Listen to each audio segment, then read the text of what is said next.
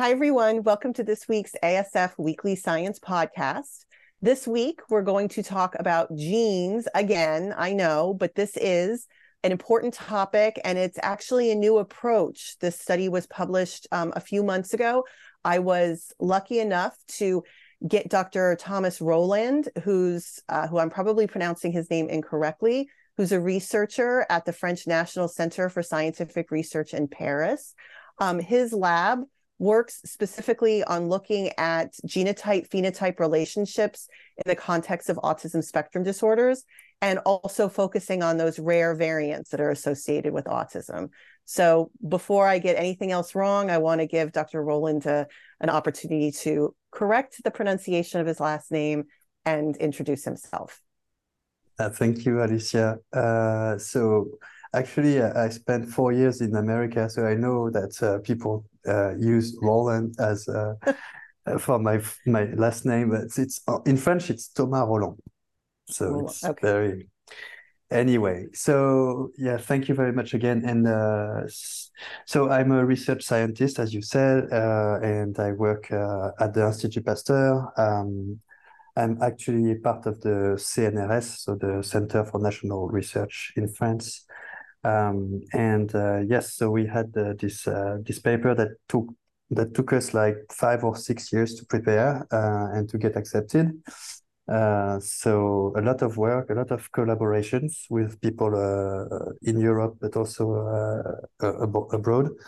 So yeah, I'm very happy to introduce it to a large audience, and thank you for the invitation.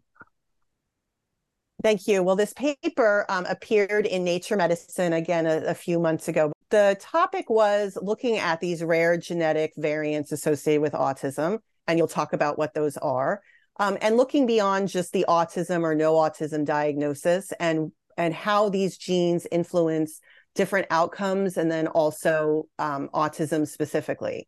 So, um, my first question is then, what are the roles of rare genetic variants and neurodevelopmental disorders and autism?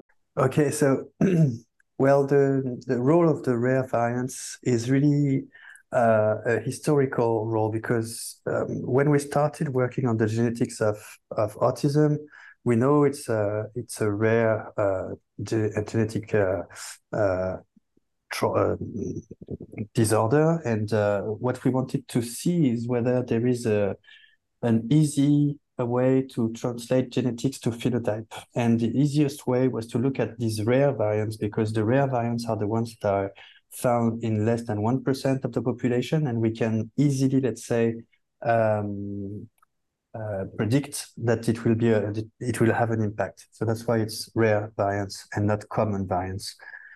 Um, and in addition, in autism, it all started 30 or 20 years ago uh, with, with actually uh, Thomas Bourgeron's uh, first um, identification of rare variants in autism. And it started with what we call de novo variants. So the, the de novo variants that are the ones that we we see only in the in the child and not in the parents uh, or in other siblings in the family. And this was, let's say, easy to interpret because if this rare variant is only present in uh, the, the child with a diagnosis, then we can uh, say that it will probably be associated with the diagnosis, especially if it touches uh, uh, a gene that encodes a protein of the of the brain or a very important protein for the neurodevelopment. You see what I mean? So that's why we focus on rare variants in uh, in, in this particular paper. Given today's uh, uh, metrics, we have basically between 10 to 20% of individuals with autism for which we can find these uh, rare variants in at least one autism uh, associated gene. As you probably know, uh, a lot of uh, autistic individuals also have uh, intellectual disability or let's say uh, cognitive impairments. And when we go to these individuals, we can find these rare variants in 30 to 40% of the cases. So we start to have a good overview of what rare variants do uh, in autistic populations. And I always get the question that, uh, well, if it only affects, you know, 10, 15, 20% of people affected with autism, why do people study them so much? And I would reply to that is that that's 20% of people with autism and they matter too.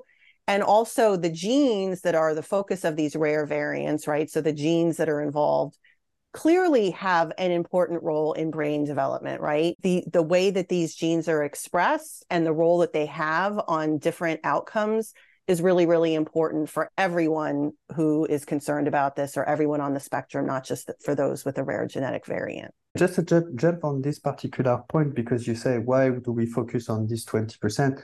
Well, actually, 20% is today, and we also we already know that we only touch the the tip of the iceberg. And we know that there are other genes. We know that there are other types of variants.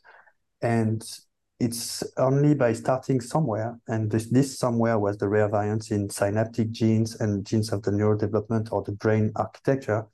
But we already know that we need to relax these thresholds to go and, and find other genes that might actually be less um, penetrant, let's say, uh, will will have a less a, a weaker effect, let's say, uh, but will be important also for other cases uh, of uh, of autism. That's a good point. That yeah, that's a good point too. So in this study, you weren't actually looking. So there's there's autism related genes, but I want to say that you weren't actually looking just at the 100 plus genes that have already been associated with autism. You were doing your own analysis. So, um, explain how, if you could, explain um, how that worked. It's a very important question. It's actually uh, we we thought a lot about this, and we had many questions every time I, I presented this uh, these results at conferences here and there. People are like, "Well, what do you call a, an autism associated gene?" So what we wanted to do is to try to be exhaustive enough, but uh, not integrate too much uh, of uncertainty for some of the genes. So what we did is we gathered some databases or lists of genes that are used by the community of clinicians uh, that are really uh, the ones who work with uh, people with autism and their families. Uh, so this means the Spark uh, list of gene, for example. This is a, a consortium uh, uh, that aims at um, sequencing 50,000 individuals with autism. And they have a genetics committee who select the genes based on, on multiple lines of evidence for association with autism. And these genes, when they will sequence the, the individuals and their families, they can uh, send the result to the family as a first uh, diagnosis, let's say, of a genetic diagnosis of, of the of the kid. So that's one of the lists that we used. Uh, we also used the Simons Foundation uh, list of gene. Uh, this is a, really a reference in the field of genetics of autism, uh, where they scored the genes according to the the type of evidence they have in in genetic studies. And uh, we'll use only the score one, which are the ones that have been seen at least twice in two independent cohorts. Uh, and the final list that we used was also the, the, the list from the Satterstrom and, and colleagues cell paper in 2020, uh, where uh, they also uh, measured an enrichment at the gene level uh, between autism cases and controls. And we selected the, the 102 first top genes uh, that were really highly enriched for autism. So you, to also answer your question, we also went uh, a little uh, further by selecting a, list of genes that are constrained during evolution. Uh, why did we do this? Uh, there are several reasons for that, but uh, the two main reasons is that first, these genes are um, selected against having mutations uh, in humans. Uh, so we believe that uh, touching these genes will probably have an effect, somewhat effect, but some effect at least. And the second reason is that when when these measures of constraint on the gene were emerging, uh, the the genetics the autism genetics community uh, used used it and saw that there was an enrichment usually an enrichment in in uh, mutations in these genes also in the autistic uh, cohorts so it's less strong uh, than the ones that are directly associated with autism, but there are some genes in there that probably will uh, also be important for for autism uh, genetic diagnosis. There are all these different autism genes, but they don't act in there's say, say there's a hundred, so there's more than a hundred, but say there's a hundred that have a strong link to autism. This probably means if someone has a mutation of this gene, they are more likely to have autism than someone who doesn't have this gene. And they also have their own associated syndromes. So um, I talk a lot about these rare genetic syndromes, Phelan-McDermid syndrome, Angelman syndrome, some of the other syndromes that are associated with with autism. But these genes, they don't all work a hundred different ways. So they don't also act on the exact same way, but they also tend to converge on different biological mechanisms. So it isn't just that like, you know, one controls your heart rate and one controls your eye color. They tend to converge on common pathways. Do you mind telling us a little bit about that so that we know that there's not, you know, a hundred different diverse kind of um, biological mechanisms associated with autism and developmental disorders? What we know now is uh, based on these rare variant screening uh, in in uh, genetic cohorts, is that it seems to converge onto uh, let's say two main pathways, and these two main pathways are related to uh, neurodevelopment and uh, development in general. one, the first one uh, who was actually first identified by uh, the lab of Thomas Bourgeron, uh, is the synaptic pathways. So the neuroligins, neuro neurexins, the shank proteins, uh, that are really the scaffold of the of the synapse. So meaning that they um, their function is to make sure that the signal goes through uh, between two neurons, uh, and so that there is a, a, connection between the two neurons. And then the second uh, pathway is uh, probably a little more uh, has a function in probably a little more than just brain. Uh, it's the chromatin remodeling. So the chromatin remodeling is the state of the chromatin will determine whether your your genome is accessible for transcription or translation of proteins. Okay, so the the fact that the proteins are expressed. And when you touch to when you touch one of these genes that encode uh, protein remodeling uh, proteins, then maybe you you alter a little bit the structure of the of the chromosome, and then the proteins are not accessible anymore to some other proteins, and that affects probably a lot more than just synapses but uh, but we don't know yet if if it's really specific to genes that are expressed in the brain or uh, or if you can find the same in some other syndromes that are related to autism or not. Chromatin for uh, listeners of this podcast is one of those epigenetic targets. So when we talk about there are things that are part of the DNA sequence, and then there are also tags on the DNA that help turn the gene on and off. That's what chromatin uh, refers to. So it's good to see that these epigenetic marks are, in fact, getting more attention and getting more study and being recognized for their important role. So the question really was around um, the prevalence of these uh, rare variants in um, those without an autism diagnosis and potentially the the the broader kind of spectrum of neurodevelopmental disorders. So tell us what you found because I want people to listen because this is really, really interesting. um, so, yes, uh, this large sample allowed us to basically have a, a real uh, enrichment measure with statistical power for uh, virtually all the genes associated with autism these past 20 years. So we could measure this enrichment and and first of all, we could identify individuals that were carrying variants without having a diagnosis. So we measured the enrichment between uh, the cases, uh, the autism uh, individuals and their siblings, and also with the general population. And we found this 1%, uh, a little less than 1% of undiagnosed individuals who were carrying variants in these autism associated genes.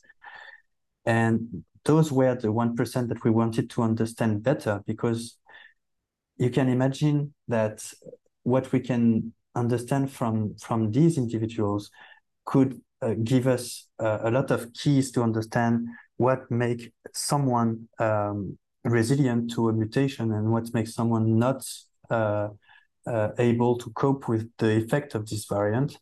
Uh, and that has many many um, implications in terms of uh, the genetic counseling in terms of the genetic diagnosis of autism uh, and it could also have a strong implication on, on uh, the the way that we understand autism in the general population, like how we. It's not like you have a mutation and you are autistic with uh, cognitive impairment and blah blah blah. It's actually you have one mutation and you have some chance to be autistic and some other chance to actually have another uh, symptom uh, like cognitive impairment or anything like this. So again, this 1% were allowing us to ask these questions. And that's what we went on to do. Uh, and uh, the UK Biobank was really well a well set uh, cohort with a lot of different phenotypes. So we could basically ask the association of a variant with any phenotype in the UK Biobank. And that was 18,000 different phenotypes, health related or social or economics or uh, even cognitive function. And uh, and what when we did this, we tested the 18,000 potential associations, and we found that the only ones that were really at the top of the, the statistical uh, signal were the ones associated with cognitive impairment, income, decreased income, uh, decreased qualification level, and increased material deprivation. And it was like, whoa, okay, so that means that in this 1%, what we see the strongest signal is they have a decrease they have a decreased uh, quality of life in terms of uh, the income, in terms of the qualification level they can reach, and in terms of the material deprivation. So yeah, so that that's the part that I thought I found was interesting. So for that one percent, I want to reinforce what are the associations? You mentioned cognitive performance, educational level, so is that are these deterministic for those things? How are how does that work? Is it deterministic for poor cognitive performance? For does it mean a lower level qualification? Like how does that how does that work, or is it still just associated? Well, that's the that's the question we are trying to answer now. But uh, okay. the the answer that we believe is probably uh, uh, right, that's the working hypothesis, let's say, is that it's not only the the genetic variants, not only just the rare variants. It's about like because we said there is an association. Yeah, okay, but it's not a causal relationship. It's just an mm-hmm. association. If you take all the var- all the people who carry the variant, then you see this little this little decrease in let's say salary, qualification level, cognitive function. Mm-hmm but it's it's uh, it's an average. It's not mm-hmm. something that is deterministic at all because we can see even for the same gene, there are some people who are very low in terms of the social economic status, and some others that are really thriving, really like it's all okay, all green light. Yeah. So it's really about now. It's really about trying to understand what make these people um, having a lower qualification, uh, a, low, a lower quality of life, and what make these people uh, thrive in society. And this is probably uh, not just genetic variants. It's probably going to be also the environment. It's also going to be uh, the way that we uh, understand autism in the society, and we provide the right support to the people who actually need uh, support, and not pro- probably just only based on the genetic uh, discovery, but also on the um, the genetic background of the individual and the needs that he has that or she has uh, that other people might not need. So it's really embracing the complexity both at the uh, the effect of the genetic variant side and also by taking into account the difference between all the individuals uh, in terms of environment, in terms of how they are embedded in society. And I want to again kind of state that there won't be one thing. So if people are thinking, okay, you know, okay, what are you going to study next? What's that one thing that you want to investigate from an epidemiological perspective about the factors that promote resiliency? It's not going to be one thing. We're going to be looking at many, many different things. So um, I wish it would be more simple if it was just one thing and that we could target that one thing, but it's unfortunately not going to be that simple.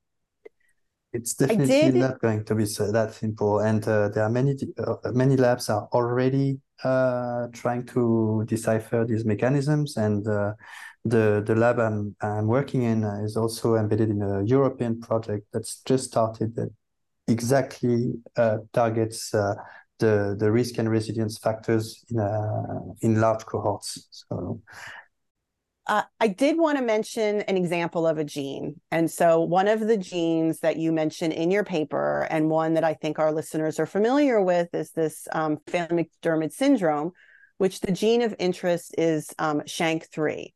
So, you had looked specifically in your paper about um, individuals with a SHANK3 mutation, but no autism diagnosis.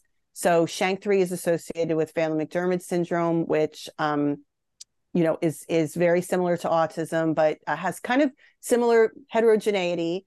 But individuals with Phelan-McDermid syndrome commonly have um, intellectual disability, seizures, hypotonia, feeding problems. There's a diverse um, impact, and a high percentage of them also have an autism spectrum disorder diagnosis. So in this case, you looked specifically at individuals with a SHANK3 mutation, but not any sort of autism diagnosis. One of the uh, one of the reasons why the variants may be less may have a, a lower impact is that uh, they fall in some kind of different isoforms of the gene. And we know that SHANK3 it can be expressed in two ways, two main ways. We, there are probably other ways, but what we call ways is isoforms. Those isoforms are products of the genes that are um, associated with the complexity of the genome. So the, the genome is basically in in SHANK3 you have two versions of the of the protein.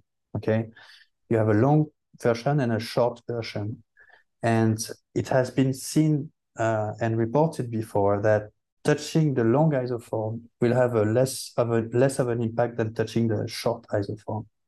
And what we see is that the, the two mutations that we have seen in undiagnosed individuals were in the long isoform of SHANK3, meaning that probably uh, the the one version of the protein that is more abundant in the in the in the brain is the shorter version. So that means that it will have a lower impact on the on the brain.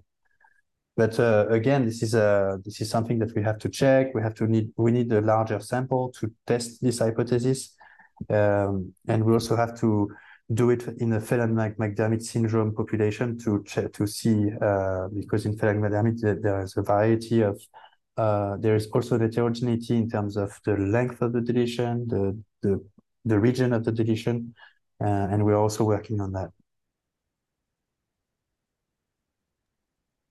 Thanks. I know this isn't one paper that's going to answer every single question. So I'm glad there are some other questions to answer.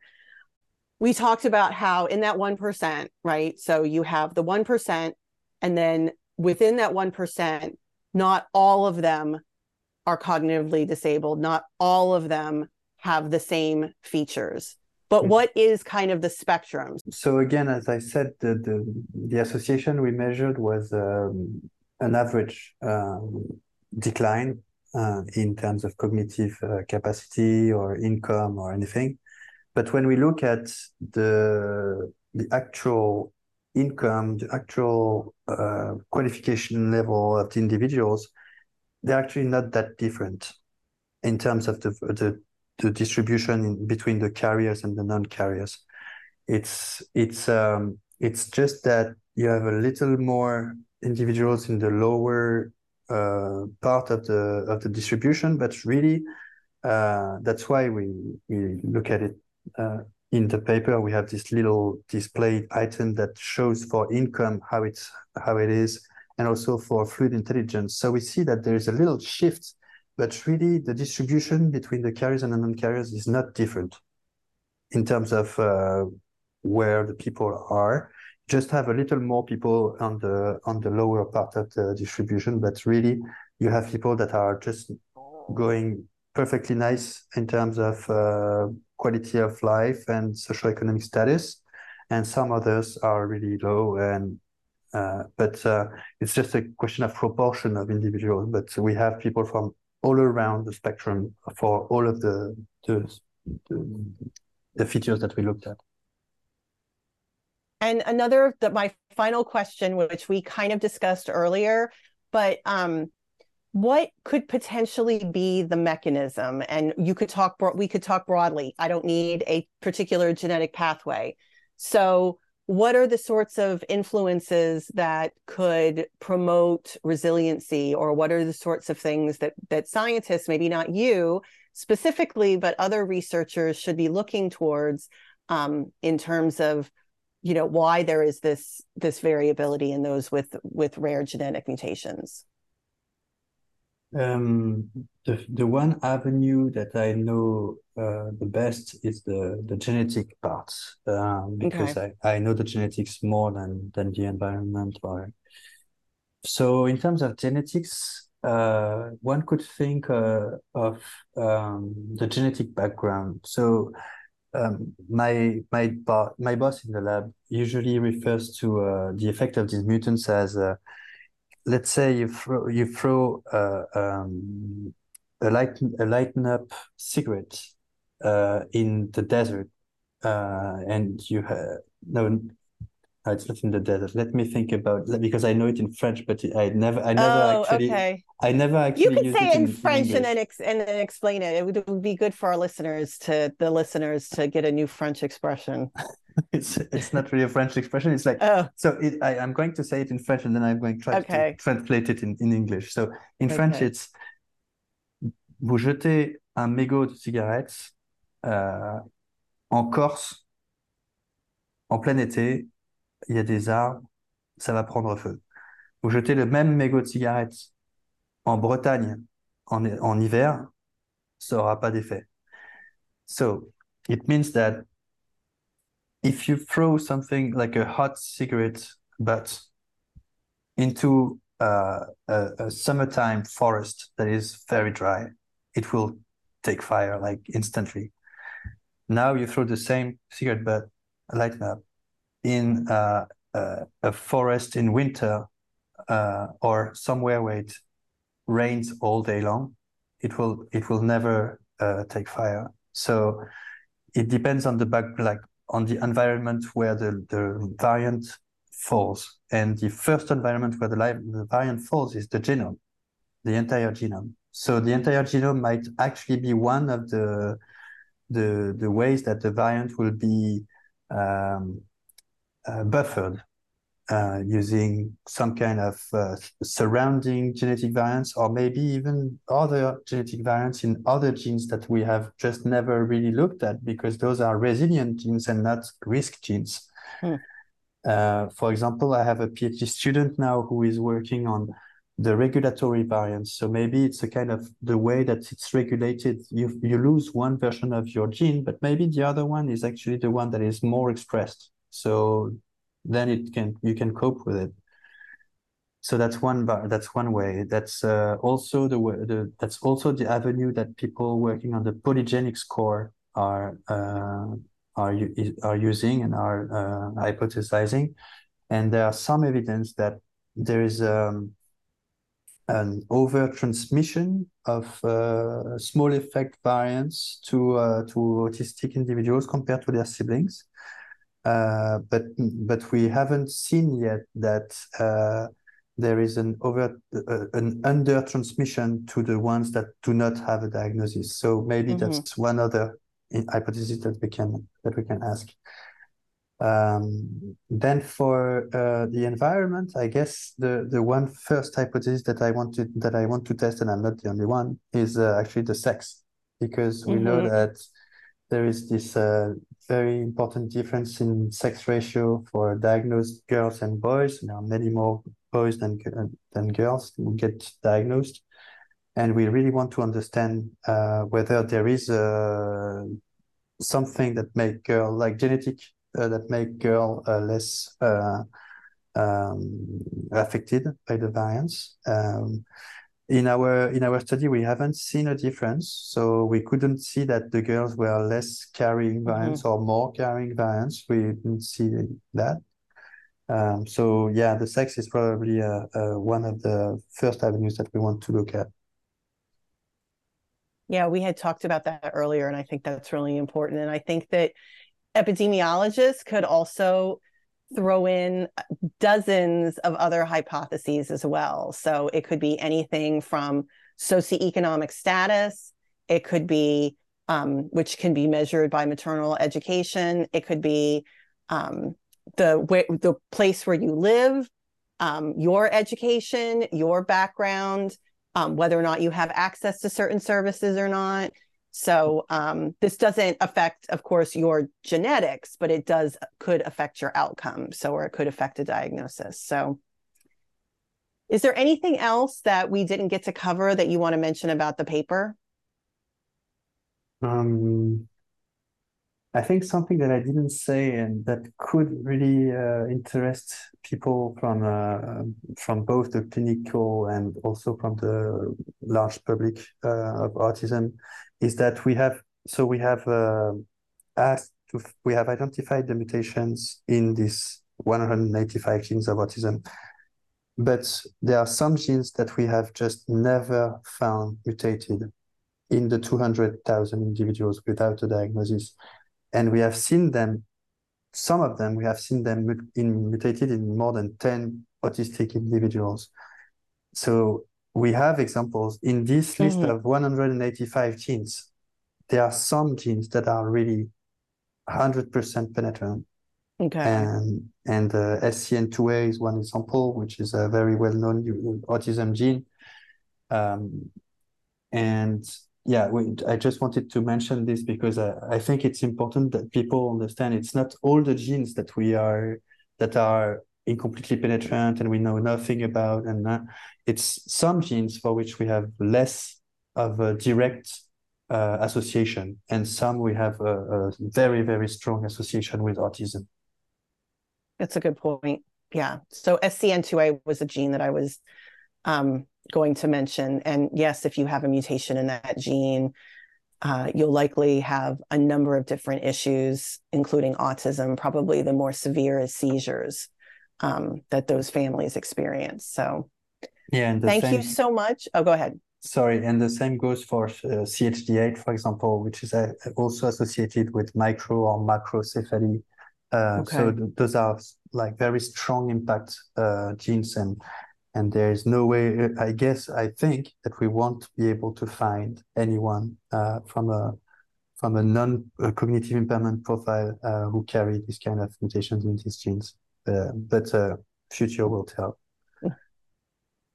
Well thank you so much and i enjoyed talking to you and uh, if anyone has any questions please email me. You guys know my email address